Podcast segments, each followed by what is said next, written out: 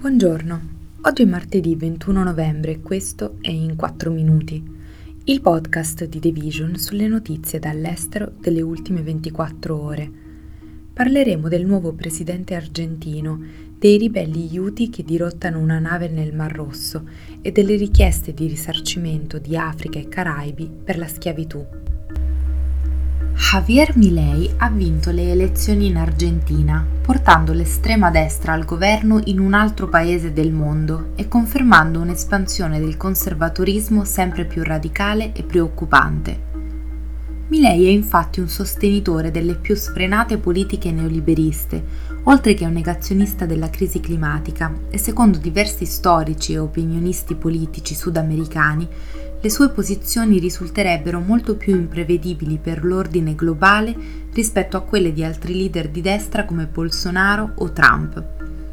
Conosciuto come star televisiva, durante la sua campagna Milei, che entrerà in carica il 10 dicembre,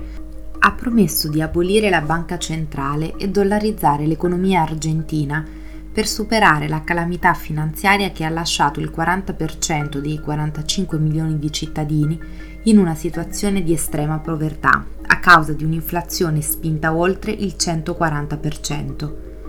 Molti esperti hanno infatti definito la sua vittoria un voto di disperazione che molti argentini hanno fatto consapevolmente contro i loro interessi per sbloccare lo status quo a livello economico.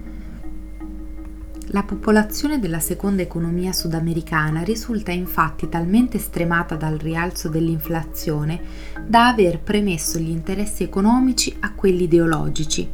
La figura di Milei è stata mal vista a lungo, soprattutto a causa della sua messa in discussione dei crimini commessi durante la dittatura in Argentina, il cosiddetto processo di riorganizzazione nazionale, durata dal 1976 al 1983 un lasso di tempo in cui si stima che il regime militare al governo abbia ucciso circa 30.000 persone. La sua posizione minimizzante sul tema, che era stata profondamente stigmatizzata dai cittadini, è però passata in secondo piano dal momento della vo- votazione.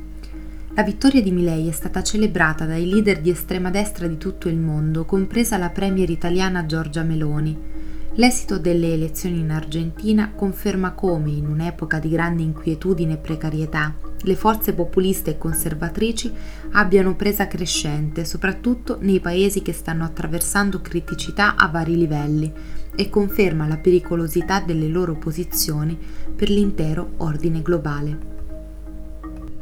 Le milizie sciite Houthi dello Yemen hanno dirottato una nave nel Mar Rosso, in quella che il gruppo sostenuto dall'Iran ha dichiarato essere una dimostrazione di sostegno al popolo palestinese oppresso. Solo poche ore prima il gruppo aveva minacciato di voler prendere di mira le navi battenti bandiera israeliana, di proprietà e gestite da Israele, che attraversano il Mar Rosso L'esercito israeliano ha definito l'episodio di domenica un grave evento, affermando che la nave era in rotta verso l'India dalla Turchia e aveva un equipaggio internazionale ma senza israeliani, composto da un totale di 25 persone. L'ufficio del primo ministro israeliano Benjamin Netanyahu ha dichiarato che la nave era di proprietà britannica e gestita da una società giapponese, mentre gli Houthi hanno diffuso la notizia di aver dirottato una nave israeliana e di averla portata sulla costa yemenita. Il sostegno alla causa palestinese e l'ostilità nei confronti di Israele sono da tempo un pilastro della narrativa Houthi la milizia è diventata anche un importante braccio della cosiddetta asse della resistenza iraniana, che comprende la milizia libanese Hezbollah e i gruppi armati in Iraq. Durante un vertice tenutosi in Ghana è stato creato un movimento globale per chiedere risarcimenti per gli anni in cui le persone sono state ridotte in schiavitù l'Unione Africana e i paesi caraibici hanno deciso di formare un fronte unito per convincere le nazioni europee a pagare per i crimini storici di massa che hanno commesso. La partnership tra l'Unione Africana, che conta 55 membri, e la Comunità dei Caraibi, composta da 20 paesi, avrà lo scopo di intensificare la pressione sulle nazioni europee affinché si impegnino nel riparare il loro passato coloniale. I delegati hanno anche annunciato la creazione di un fondo globale con sede in Africa per accelerare la campagna. Almeno 12 milioni di africani sono stati prelevati con la forza dalle nazioni europee tra il XVI e il XIX secolo e ridotti in schiavitù nelle piantagioni. Il piano per la giustizia riparatoria richiede scuse formali e complete, la cancellazione del debito e che le ex potenze coloniali investano nei sistemi sanitari ed educativi dei paesi africani e caraibici. Prima di salutarvi vi ricordiamo la mostra Paraventi, Folding Screens from the 17th to 21st Centuries di Fondazione Prada, realizzata nella sede di Milano e in contemporanea a Tokyo e Shanghai, che indaga la storia e interpreta i significati dei paraventi, ripercorrendo le traiettorie di reciproche contaminazioni tra Oriente e Occidente, i processi di ibridazione fra diverse forme d'arte e funzioni,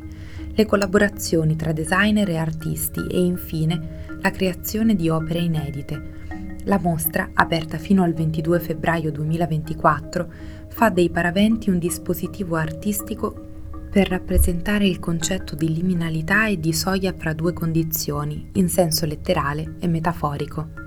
Questo è tutto da The Vision, a domani.